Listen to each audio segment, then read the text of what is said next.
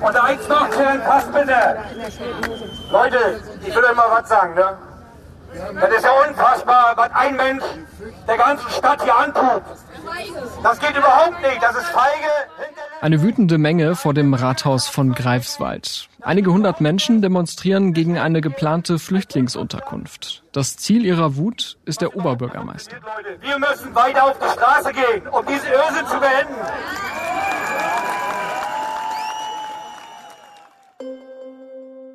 Deutschland nimmt gerade mehr Geflüchtete auf als 2015 und 2016. Viele Kommunen fühlen sich überfordert mit der Unterbringung. Es ist das Comeback der Containerdörfer und der belegten Turnhallen. Und es ist das Comeback einer Wut, die sich oft gegen die nächstbesten Politiker richtet. Aufgrund aktueller Drohungen hat Landrat Schomann laut Polizei heute Strafanzeige gestellt.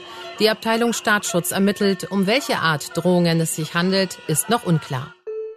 Das geht bis zur körperlichen Gewalt. Das äh, mussten wir auch schon bei einigen Kommunalpolitikern im Landkreis erleben. Nicht nur in Mecklenburg-Vorpommern und übrigens auch nicht nur in Ostdeutschland spitzt sich die Lage zu.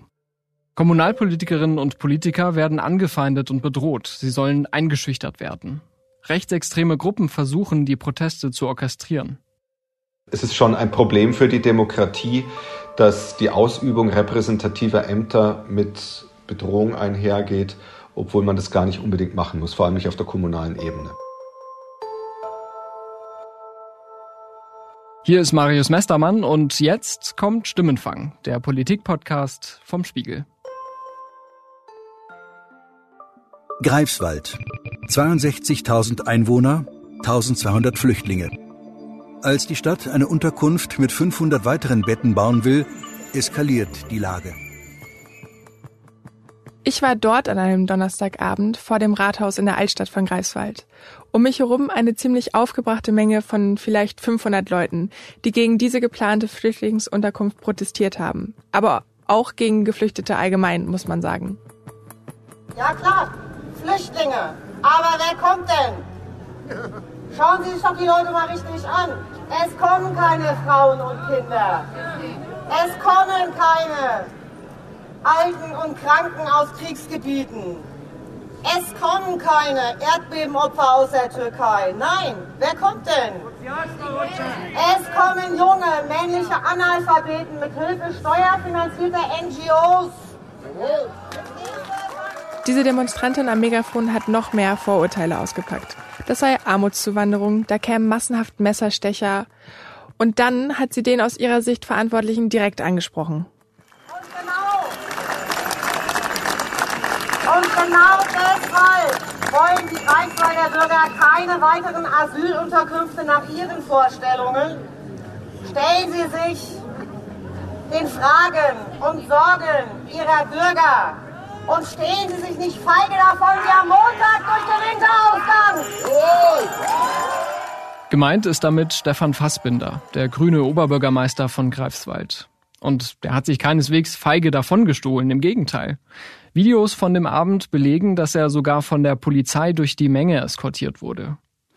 Meine Kollegin Juvina Kostreva hat ihn begleitet und die Proteste vor Ort verfolgt. Sie ist Volontärin bei Spiegel TV und macht gerade Station bei uns im Podcast-Team. Hey Juvina.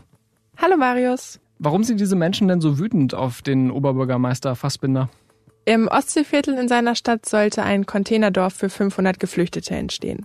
Also unter großem Zeitdruck, weil dem Landkreis die Unterbringungsmöglichkeiten ausgehen. Einige Anwohner stören sich daran, dass die Unterkunft in der Nähe einer Schule entstehen sollte. Momentan berät die kommunale Politik über Alternativen, aber wie in vielen anderen Regionen stoßen die Kommunen in Mecklenburg-Vorpommern an die Kapazitätsgrenzen. Die Lage erinnert ja viele gerade an 2015, 2016. Also rechnet man die Geflüchteten aus der Ukraine und die aus anderen Ländern zusammen, dann kamen allein vergangenes Jahr mehr Menschen nach Deutschland als in diesen beiden Jahren zusammen. Da gibt es aber zwei verschiedene Gruppen. Die Ukrainerinnen, meistens Frauen und Kinder, müssen nach EU-Recht keine Asylanträge stellen. Das waren vergangenes Jahr knapp eine Million, die nach Deutschland gekommen sind. Die meisten anderen Geflüchteten werden anders behandelt und das waren vergangenes Jahr fast 220.000 Menschen. Ein Drittel kam aus Syrien, knapp ein Viertel aus Afghanistan. Viele von ihnen sind junge Männer, die dürfen nicht selbst nach einer Wohnung suchen, wie die Menschen aus der Ukraine. Okay, deshalb sehen wir jetzt im ganzen Land wieder mehr Containerdörfer, Zelte, belegte Turnhallen, umgebaute Gasthäuser? Ja, genau. Und wir haben für Spiegel TV über Monate beobachtet, wie sich die Lage zugespitzt hat und wie in vielen Kommunen auch der Protest lauter geworden ist. Wie halt eben zum Beispiel in Greifswald. Und es geht eben nicht nur um friedlichen Protest, der ja vollkommen legitim ist. Der Oberbürgermeister Stefan Fassbinder hat eine Drohung per Mail erhalten und zur Anzeige gebracht. Und er begegnet der Wut unmittelbar auf der Straße.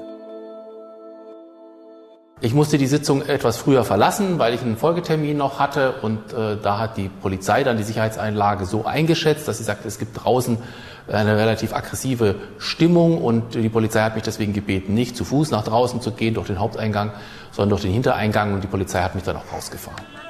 Wissen Sie das? Mein Eindruck ist, dass diese Proteste ziemlich aggressiv und unversöhnlich sind. Wer ist so schuld an der Situation, so wie sie jetzt ist? Aber wir, weil wir die vorher aufgeräumt haben. Was meinen Sie damit aufgeräumt? Weil das wird doch Mandatsträger der USA. Hat gleich aufgeräumt. Hat links rot-grün gesindelt weg. Und Sie können doch nicht 500 oder 450 Männer da einquartieren. Was meinen Sie, was da nachts auf der Straße los ist? Wir müssen uns doch nichts vormachen. Ist nicht genug in Deutschland passiert? Sind nicht genug Leute abgestochen worden? Irgendwann hat das Volk auch mal die Schnauze voll. Das so ist es einfach. Das habe ich denen auch schon gesagt. Ja. Die begreifen das nicht. Ne?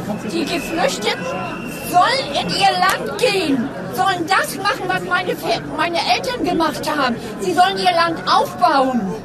Sollen sie hingehen und nicht abhauen. Habe das falsch gesagt. Ich bin kein Nazi. Ich bin kein Nazi und kein Faschist. Ich bin nur ein klar denkender Deutscher. In Greifswald gab es sogar einen Aufruf, vor dem Haus des Oberbürgermeisters zu demonstrieren. Es fand aber nicht statt. Also es gab keine Handlungen vor meinem Haus und ich hoffe natürlich auch, dass das bleibt, denn das wäre ein ganz, ganz schlechtes Zeichen, wenn diejenigen, egal ob hauptberuflich wie Landräte oder Oberbürgermeister, aber eben auch immer die Ehrenamtlichen in der Bürgerschaft oder auch die Mitarbeitenden der Verwaltung, wenn die sich bedroht fühlen müssen aufgrund ihrer Handlungen, das ist absolut abzulehnen und das geht nicht und das schadet unserer Demokratie und das sägt am Grundstock unserer Demokratie. Der Druck auf viele Amtsträger in den deutschen Dörfern und Städten ist ohnehin schon hoch, weil sie in kurzer Zeit gerade sehr viel Wohnraum für die Geflüchteten finden müssen. Dazu kommt die Unsicherheit vieler Bürgerinnen und Bürger. Bei einigen ist es Wut und bei einigen der blanke Hass, der sich bei den Protesten entlädt. Oder durch Drohschreiben und andere Einschüchterungsversuche. Da ist schon sehr viel Druck im Kessel aus den unterschiedlichsten Gründen. Die Polarisierung in der Gesellschaft hat ein Niveau, das wir so lange, lange Zeit nicht gekannt haben. Aber eben die Aufnahme von Geflüchteten ist immer wieder ein Konfliktstoff. Und jetzt, wo die Zahlen wieder steigen, sieht man halt mehr Konflikte auch um dieses Thema. Das ist Andreas Blätte, Professor für Public Policy und Landespolitik an der Uni Duisburg-Essen. Er und sein Team haben vergangenes Jahr eine groß angelegte Befragung von kommunalen Mandatsträgern in deutschen Städten durchgeführt. Also Bürgermeister, Stadtratsmitglieder und so weiter befragt. Die Ergebnisse wurden im Dezember in einer Studie für die Grünen nahe Heinrich Böll Stiftung veröffentlicht rund 60 Prozent der Kommunalpolitikerinnen, und zwar unabhängig vom Geschlecht, von der Schichtzugehörigkeit, auch unabhängig von einer Migrationsbiografie, sagen, ja, sie kennen das Problem der Anfeindung und der Aggression und der Bedrohungen. Längst nicht alle dieser Vorfälle haben mit Flüchtlingspolitik zu tun, das muss man klar sagen. Auch die Pandemie und Russlands Krieg gegen die Ukraine haben die Aggressivität in einigen Teilen der Gesellschaft verschärft. Uns muss sehr deutlich vor Augen stehen, dass es zum Teil grob zugeht für diejenigen, die politische Verantwortung vor Ort übernehmen. Das zeigt sich auch, aber nicht nur in der, bei der Aufnahme von Geflüchteten. Wir hatten aber auch jetzt insgesamt äh, auf kommunaler Ebene, aber ich sage bei den Städten und Gemeindevertretungen schon äh, Ängste ähm, wo auch Bürgermeister und Stadtvertreter, Gemeindevertreter persönlich bedroht wurden. Tino Schomann ist Landrat von Nordwestmecklenburg an der Ostsee. Auch in seinem Landkreis herrscht eine ziemlich angespannte Lage in mehrfacher Hinsicht. Den Kommunen, sagt er, gehen die Unterkünfte für Geflüchtete aus und die Proteste sind aggressiver geworden. Die Ereignisse rund um das Dorf Upal haben bundesweit Schlagzeilen gemacht. Kleinen Dorf Upal mit 500 Einwohnern soll eine Flüchtlingsunterkunft mit 400 Betten errichtet werden. Mehr sollen es aber nicht werden, sagt die Landesregierung. Die Einwohner glauben das nicht. Vor dem Kreistag in Grevesmühlen hatten sich mehrere hundert Menschen versammelt, um gegen eine geplante Flüchtlingsunterkunft in der Nähe zu protestieren. Unter ihnen zahlreiche Rechtsextreme, die mit ihren militanten Botschaften den Sorgen vieler Einwohner und Kommunalpolitiker wenig Raum gaben. Unter den raumgreifenden Protestlern ist an diesem Abend auch der mehrfach vorbestrafte Neonazi Sven Krüger. Herr Krüger, Spiegel TV. Wie viele Nazis sind denn heute hier? Hey, lass mal, mit euch will ich nicht reden. Ihr seid mir einfach nicht kompetent genug. Lass mich mal. Robert, mach es nicht! Mach es nicht! Rausschneiden hier. Robert, mach es nicht! Trottel. Was seid ihr für Trottel? So denn.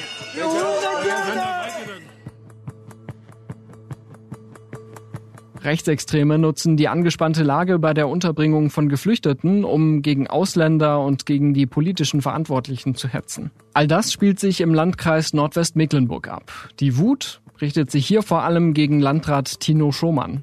Ein 35-jähriger CDU-Politiker mit langjähriger Erfahrung in der Kommunalpolitik. Schon mit Mitte 20 war er Bürgermeister seiner Gemeinde.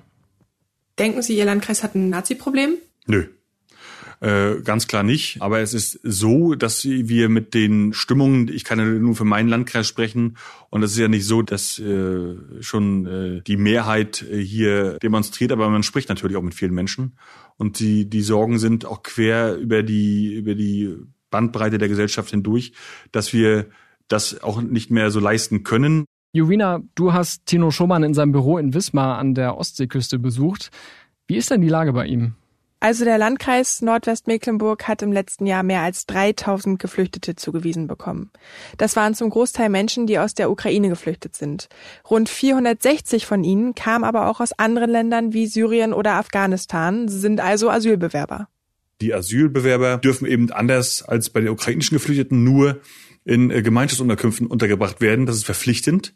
Ich kann sie eben nicht dezentral in einzelnen Wohnungen unterbringen, die auch bei uns schon äh, rar gesät sind mit unter zwei Prozent Leerstand, sondern sie müssen zwingend in sogenannten Gemeinschaftsunterkünften untergebracht werden. Und die haben wir derzeit im Landkreis nicht, zumindest keine freien Plätze. In Wismar sind zwei Sporthallen schon seit Ende November mit Asylbewerbern belegt. Laut Schurmann werden diese Hallen aber in dieser Woche voll, sodass Nordwestmecklenburg keine weiteren Menschen aufnehmen kann. Deswegen soll es eben in dem Ort Upal dieses Containerdorf für 400 Geflüchtete geben. Viele Proteste, die sich jetzt auch verstetigen, ähm, wo äh, Bürgerinnen und Bürger entsprechende ähm, Regelmäßigkeiten, auch Termine ankündigen, um ihren Protest äh, weiter kundzutun. Äh, es reicht davon, dass sie keine Asylbewerber in ihrer Stadt, in ihrem Dorf haben wollen, bis hin in nicht zu viele. Ähm, also das ist sehr, ein sehr weites Spektrum ähm, und das startete äh, mit dem Beschluss des Kreistages äh, Ende Januar wo wir dann äh, gesagt haben, wir brauchen hier weitere Plätze mit dem mit der Containerunterkunft in Upal. Die Ängste muss man ernst nehmen. Es sind aber auch übersteigerte Sorgen und Ängste dabei, die einige schüren, um die Menschen weiter zu verängstigen und zu verunsichern. Die Geflüchteten werden ganz klassisch nach dem Königsteiner Schlüssel verteilt. Das heißt nach Steuereinnahmen und Bevölkerungszahl der Bundesländer. Im Nordosten landen also mit die wenigsten Geflüchteten. Gleichzeitig scheint aber dort der Protest gerade am schärfsten zu sein. Also ich erlebe schon eine andere Stimmung als äh, vor acht Jahren ja, als die Menschen zu uns kamen, wo sie ein anderes begrüßt wurden. Äh, da ist jetzt insgesamt in der Gesellschaft, glaube ich, eine, ist eine andere Stimmung, also das nämlich ganz klar wahr. Wie meinen Sie anders? Ablehnender. Oder nicht mehr so aufnahmebereiter, das ist also zumindest mein Eindruck, als vor acht Jahren, weil einfach die Kommunen, die vor Ort sind, die Bürgermeister und Bürgermeister, die Kreistagsmitglieder und so weiter, da an Grenzen stoßen, die sie äh, so nicht mehr handeln können. Diese Überforderung sehen wir ja bei vielen Kommunen in Deutschland und da herrscht sicher schon ein ziemlich hoher Druck auf die Verantwortlichen, die vielen Flüchtlinge überhaupt unterzubringen. Und dann kommt noch dazu, dass viele kommunale Amtsträger angefeindet werden. Ja, das hat Tino Schumann auch schon erlebt. Er selbst hat ein Drohschreiben erhalten, das er dann auch zur Strafanzeige gebracht hat. Da laufen die Ermittlungen noch. Was war das für eine Drohung? Dazu wollte er nichts sagen, aber er spricht über die Häufung solcher Drohungen in seinem Landkreis weil eben auch dann auch klar ist, ich sag mal, auf einem kleinen Dorf, in der kleinen Gemeinde kennt jeder jeden und jeder weiß, wo, wo wer wohnt. Ähm, und wir haben nächstes Jahr Kommunalwahlen in Mecklenburg-Vorpommern. Und habe ich schon die große Sorge, dass sich auch einige, wenn nicht viele, davon abwenden, weil sie einfach den Druck, der entsteht, insgesamt auf die Kommunen so nicht mittragen können, weil sie von den Bürgerinnen und Bürgern zum Teil, auch wenn es nicht äh, die Massen sind, aber veran äh, verantwortlich gemacht werden. Und das geht bis zur körperlichen Gewalt. Das äh, mussten wir auch schon bei einigen Kommunalpolitikern im Landkreis erleben, weil Einzelne oder auch äh, einige mehr sie persönlich bedrohen. Und äh, sagen sie sich natürlich, dann, äh, dann lasse ich das äh, und mache das eben nicht mehr für die Kommunalleben. Das ist natürlich verheerend und eine Katastrophe. Auf Nachfrage zu den Vorfällen körperlicher Gewalt geben sich die Behörden in der Gegend bisschen zugeknöpft oder sind nicht erreichbar. Wir hören aber die Andeutung, dass zum Beispiel ein Bürgermeister mal angerempelt und zu Boden gestoßen worden sei. Wir sprechen hier jetzt zwar nicht über schwere Gewalttaten, aber so ein Umgang geht trotzdem viel zu weit. Wie geht denn der Landrat mit dieser aggressiven Stimmung um? Das habe ich ihn auch gefragt. Wenn Sie Ihr Wort jetzt an die Menschen richten, die tatsächlich solche Drohmails schreiben, die Sie ja auch schon zur Anzeige gebracht haben, was würden Sie denen sagen? Tja, was soll ich denn sagen? Äh, dass äh, der Staat hier durchgreift, dass es, dass es sowas nicht zu akzeptieren ist. Äh, Gewalt abzulehnen ist, ganz klar, ob sie nur verbal ist oder körperlich. Und es hat mich schon sehr schockiert, dass auch hier einzelne kommunale Entscheidungsträger schon körperlich angegangen wurden. Und das ist sowas von abzulehnen. Und da muss der Staat äh, auch entsprechend die Hand drauf halten und sie sofort schützen und das massiv mit allen zur Verfügung stehenden Mitteln äh, schützen. Und äh, da hilft es nicht nur, wenn man sich dann hinstellt und äh, als Land sagt, wir lehnen das ab. Markus Niert war Bürgermeister von Tröglitz in Sachsen-Anhalt. Er setzte sich für die Aufnahme von Geflüchteten ein. 50 Asylsuchende sollten in seinem Dorf unterkommen. Dann kam die rechtsextreme NPD und mobilisierte gegen ihn. Sie wollte vor seinem Haus aufmarschieren. Und Markus Niert zog Konsequenzen. Der Süddeutschen Zeitung sagte er damals, ich war zur persönlichen Zielscheibe geworden. Die Demonstranten wollten mich kleinkriegen. Und so bitter das klingt, sie hatten Erfolg. Im März 2015 trat Niert zurück. Und im Oktober 2015 griff ein Mann die Kölner Kommunalpolitikerin Henriette Reker mit einem Messer an und verletzte sie lebensgefährlich. Reker war zu dieser Zeit Sozialdezernentin und für die Unterbringung von Flüchtlingen in Köln zuständig. Als der Täter zu 14 Jahren Haft verurteilt wurde, sagte die Richterin, er wollte ein Signal gegen die Flüchtlingspolitik der Bundesregierung setzen. Er wollte ein Klima der Angst schaffen und die Politik beeinflussen. Im Juni 2019 dann ermordete ein Rechtsextremist den Kasseler Regierungspräsidenten Walter Lübcke. Der CDU-Politiker hatte sich für die Aufnahme von Geflüchteten stark gemacht. Das sind nur ein paar Beispiele für Einschüchterung und Gewalt im Zusammenhang mit der Aufnahme von Geflüchteten in Deutschland.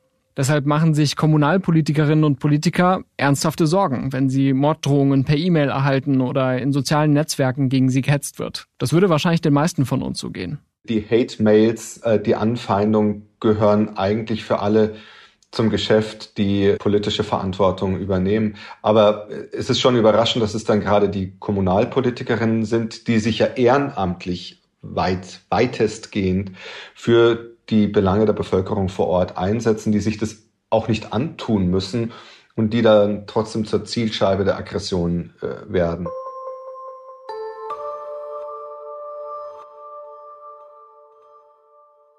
Auch in Sachsen hat sich die aggressive Stimmung gegen Flüchtlinge und gegen die politisch Verantwortlichen zugespitzt. In Kriebetal im Landkreis Mittelsachsen ist ein Dutzend unbegleitete Minderjährige in einem früheren Pflegeheim untergekommen.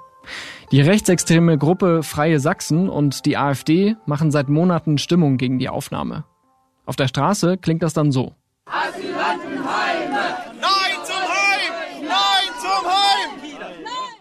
Im Januar drohte jemand im Internet damit, die Unterkunft in Kriebetal in Brand zu stecken. Dazu kam es zwar nicht, aber solche Vorfälle sind wieder häufiger geworden. 2015 gab es 1047 Übergriffe gegen Asylbewerberunterkünfte. In den Jahren danach wurden sie wieder seltener und 2022 dann wieder deutlich mehr, nämlich 121 Fälle. Tendenz stark steigend. Vor kurzem war sogar Sachsens Sozialministerin Petra Köpping vor Ort in Kriebetal, um Krisengespräche mit der Kommunalpolitik zu führen. Die Bürgermeisterinnen und Bürgermeister, die müssen geschützt sein. Aber es braucht schnelle Verfahren. Es braucht schnelle Integration in Arbeit. Es braucht eine klare, einen klaren Umgang mit kriminell gewordenen Geflüchteten. Diese Fragen müssen geklärt werden, damit Akzeptanz vor Ort ähm, steigt. Und das ist eine Grundfrage, die die Bürgermeister am Ende austragen müssen. Und deswegen verstehe ich das auch, wenn man da sehr skeptisch gegenübersteht und noch Ängste hat und äh, natürlich am Ende sogar Bedrohungssituationen. Köpping weiß, wovon sie redet. Sie hat selbst schon Fackelmärsche vor der eigenen Haustür erlebt. Seither ist ihr Arbeitsalltag ein anderer. Es gab Zeiten, da wusste man nicht so richtig, wer Sozialminister oder Sozialminister ist. Heute erkennen Sie das am Begleitschutz. Und das kann ja nicht der richtige Weg sein. Das ist der Landrat Dirk Neubauer, der für die Verteilung der Flüchtlinge im Landkreis zuständig ist und den Spiegel TV nach Kriebetal begleitet hat. Bedrohungslagen herzustellen, äh, Menschen Hass auszusetzen, weil sie nur weil sie anders denken oder einen anderen Pfad oder vielleicht auch eine, eine Weisungsaufgabe umsetzen, das ist nicht der richtige Weg und das ist etwas, das müssen wir gesellschaftlich dringend korrigieren.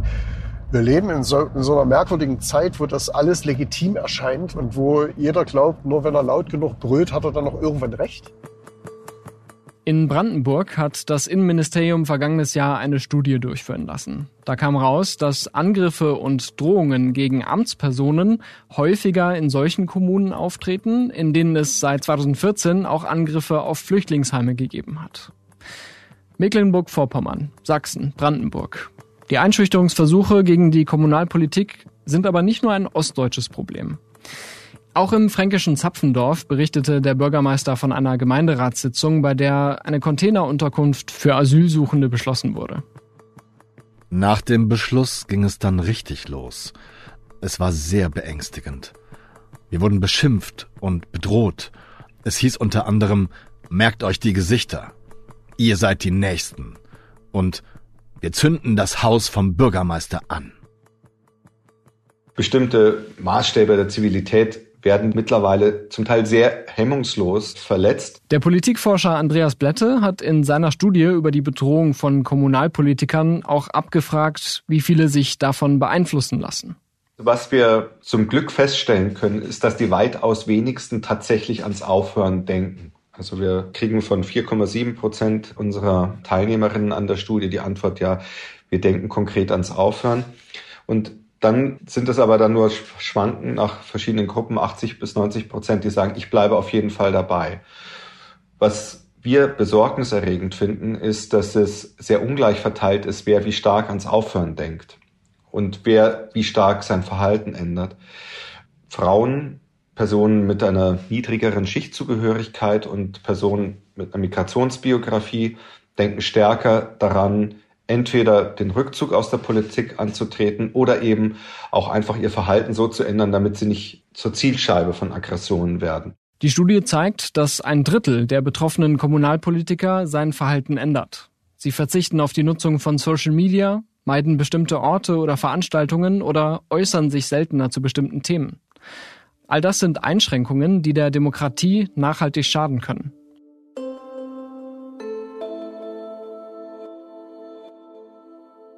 Was müsste sich ändern, damit Kommunalpolitiker nicht mehr solchen Drohungen ausgesetzt sind? Bei der Flüchtlingspolitik ist es schwer zu sagen. Nach aktuellen Prognosen rechnet niemand mit einer schnellen Entspannung der Lage. Es kommen voraussichtlich weiter viele Menschen aus der Ukraine, aber zum Beispiel auch aus den Erdbebengebieten in der Türkei und in Syrien nach Deutschland. Wir müssen hier auf kommunaler Ebene äh, schon da zusammenhalten und versuchen, die äh, alle mitzunehmen. Und deswegen kann der Druck eben nur nach oben äh, hinten gehen, wo die Verordnungen, die Gesetze herkommen, die uns dazu ertüchtigen sollen, beziehungsweise beauftragen, gewisse Dinge zu machen. Und ich werde mich, solange wie mir das Amt inne ist, auch vor die Bürgerinnen und Bürger und vor die Kommunen stellen. Landrat Tino Schomann aus Nordwestmecklenburg sieht letztlich die Landes- und Bundespolitik in der Verantwortung, seine Probleme zu lösen. Man mag das darauf schieben, dass er in der CDU ist und in Mecklenburg-Vorpommern SPD und Linke regieren oder im Bund die Ampel. Aber so einfach ist es nicht. Ich hoffe jetzt, dass der wohlumworbene Gipfel äh, mit dem Kanzler und ich hoffe, dass der Kanzler sich endlich der Lage annimmt und auch reagiert und nicht nur warme Worte fließen lässt, sondern auch da wirklich anpackt. Olaf Scholz hat inzwischen angekündigt, dass er Anfang Mai einen Migrationsgipfel bei sich im Kanzleramt veranstalten will. Beim letzten Treffen dieser Art im Haus von Bundesinnenministerin Nancy Faeser im Februar, da waren die kommunalen Vertreter ziemlich enttäuscht. Da gab es nämlich kaum Ergebnisse. Und bei der Pressekonferenz kam es sogar zu einem kleinen Eklat. Da stürmte der Hauptgeschäftsführer des Deutschen Landkreistages erbost aus dem Saal und rief Heuchelei. Auch viele andere VertreterInnen der Kommunen sind frustriert, zum Beispiel eben Tino Schomann. Hier muss der Bund mit seinen Möglichkeiten, die, die muss er festlegen, um uns wieder die Möglichkeiten zu geben, unseren Auftrag erfüllen zu können, Instrumente in die Hand geben, um das leisten zu können. Und sie, er muss vor allen Dingen die Zahlen runterkriegen, denke ich, auch für die Menschen, die hier keine Perspektive haben, in, in Deutschland zu bleiben und kein äh, oder wo, wo schon klar ist, dass der Asylantrag, der gestellt wird, abgelehnt wird höchstwahrscheinlich, dass sie erst gar nicht auf die Kommunen verteilt werden. Aber ist es nicht ein bisschen einfach zu sagen, wir müssen nur weniger Flüchtlinge reinlassen oder schneller abschieben, dann beruhigt sich die Lage schon? Da habe ich so meine Zweifel. Es wird ja weiterhin viele Geflüchtete geben und viele haben schon ein Bleiberecht in Deutschland. Außerdem, und da hat auch der Greifswalder Oberbürgermeister Stefan Fassbinder darauf hingewiesen, brauchen wir ja eigentlich Zuwanderung. Wir haben doch im Moment eine ganz absurde Diskussion. Jeden Tag können Sie in der Zeitung lesen, dass wir dringend Fachkräfte brauchen. Der sächsische Ministerpräsident hat vor zwei Tagen gesagt, das größte Problem für den Wirtschaftsstandort Ostdeutschland ist der absehbare Arbeitskräftemangel. Und gleichzeitig machen wir uns hauptsächlich Gedanken, wie wir Menschen, die jetzt schon zu uns kommen, wieder loswerden. Das heißt also, Geflüchtete und Migrantinnen wird es weitergeben und deshalb wird wohl leider auch die Hetze durch Rechtsextreme nicht abnehmen, nur weil Deutschland vielleicht ein paar Menschen schneller abschiebt. Wir sehen ja, wie die AfD oder die Freien Sachsen oder die NPD gerade mobilisieren und durchaus erfolgreich auch Proteste vereinnahmen. Es gibt da diese Szene aus dem sächsischen Dorf Mokrena, die meine Kollegin Marie Groß von Spiegel TV eingefangen hat. Auch die rechtsradikalen Freien Sachsen haben sich unter das Volk gemischt und ein paar grün-weiße Winkelemente spendiert. Warum haben Sie denn diese Flaggen mit dabei? Die haben wir gerade bekommen. Wir sind aber sehr froh, dass wir die gekriegt haben, dass wir uns ein bisschen bemerkbar machen können. Von wem haben Sie die denn bekommen? Von dem jungen Mann, der hier die verteilt hat. Die werden einfach verteilt. Wissen Sie, von wem die sind? Nö, keine Ahnung, aber wir tragen sie gerne. Das sind die Freien Sachsen, die werden vom Verfassungsschutz beobachtet. Das macht nichts.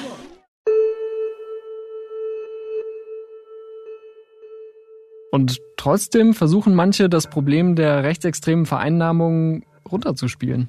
Ja, das ist mir eben auch beim Landrat Tino Schomann aufgefallen die breite Masse möchte keine großen Unterkünfte. Das ist immer Fakt. Ähm, und da bin ich ja vollkommen d'accord. Korrigieren Sie mich bitte, wenn ich falsch liege. Für mich klingt es gerade ein bisschen so, als würden Sie da tatsächlich auch gezielt Leute in Schutz nehmen, weil Proteste kann man ja auch auf friedlichere Art und Weise ähm, organisieren.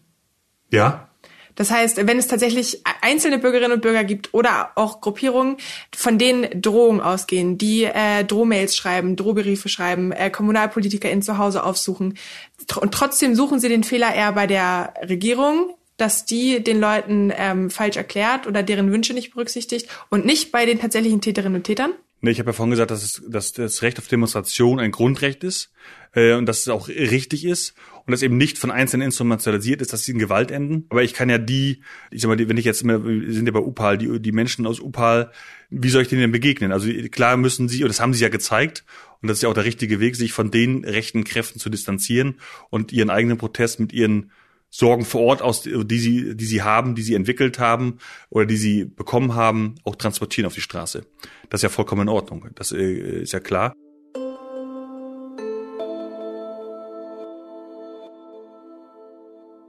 Nur hat das für mich nichts mit Distanzieren zu tun, wenn BürgerInnen gemeinsam mit Menschen aus der rechten Szene demonstrieren.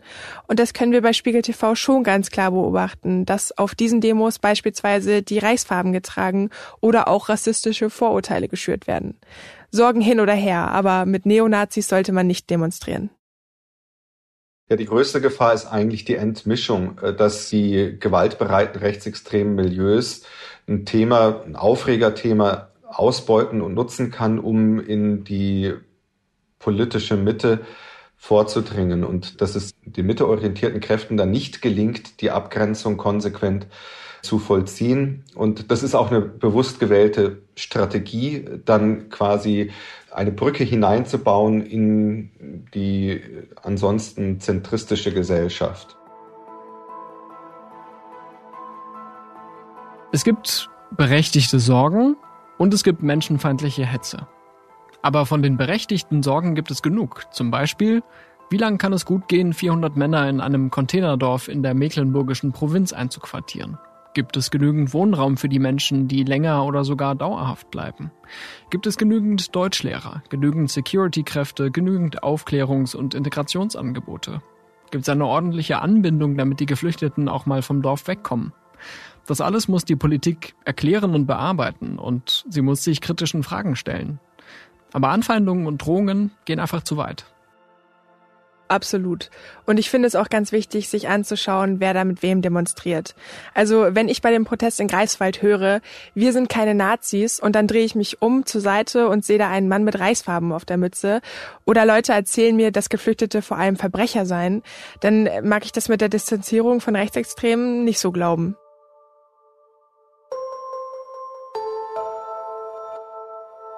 Wir haben auch das Bundesinnenministerium gefragt, wie man dort die Bedrohungslage für kommunale Amtsträger einschätzt. Eine Sprecherin schreibt uns, nicht nur die Straftaten insgesamt, sondern auch die Gewaltdelikte haben in den letzten Jahren zugenommen. Zu den Delikten gehören auch Erpressungen, die vor allem durch Schreiben von sogenannten Reichsbürgern und Selbstverwaltern begangen wurden. Und über die Mobilisierung zu Protesten heißt es, Aktuell ist insbesondere die Beteiligung von Rechtsextremisten an Kundgebungen mit Bezug zur lokalen Unterbringung von Geflüchteten zu beobachten. Das heterogene Protestgeschehen der zurückliegenden Monate wurde dabei auch unter strategischen Gesichtspunkten gewählt, um Potenziale über den Personenkreis des eigenen Phänomenbereichs hinaus zu mobilisieren. Auf die Frage, wie das Innenministerium seine Politik infolge dieser Konflikte anpassen will, zählt die Sprecherin die bisherigen Maßnahmen auf, Geld oder die mietfreie Überlassung von Bundesliegenschaften. Zu Sicherheitsmaßnahmen für kommunale Amtsträger verweist das Bundesministerium auf die Länder. Die Bundesbehörden unterstützten dabei, etwa mit einem Aktionstag Hasspostings oder einer Arbeitstagung Personenschutz. Einige Länder haben bereits Hotlines eingerichtet, an die Kommunalpolitikerinnen und Politiker sich wenden können, um Hilfe und Beratung zu erhalten.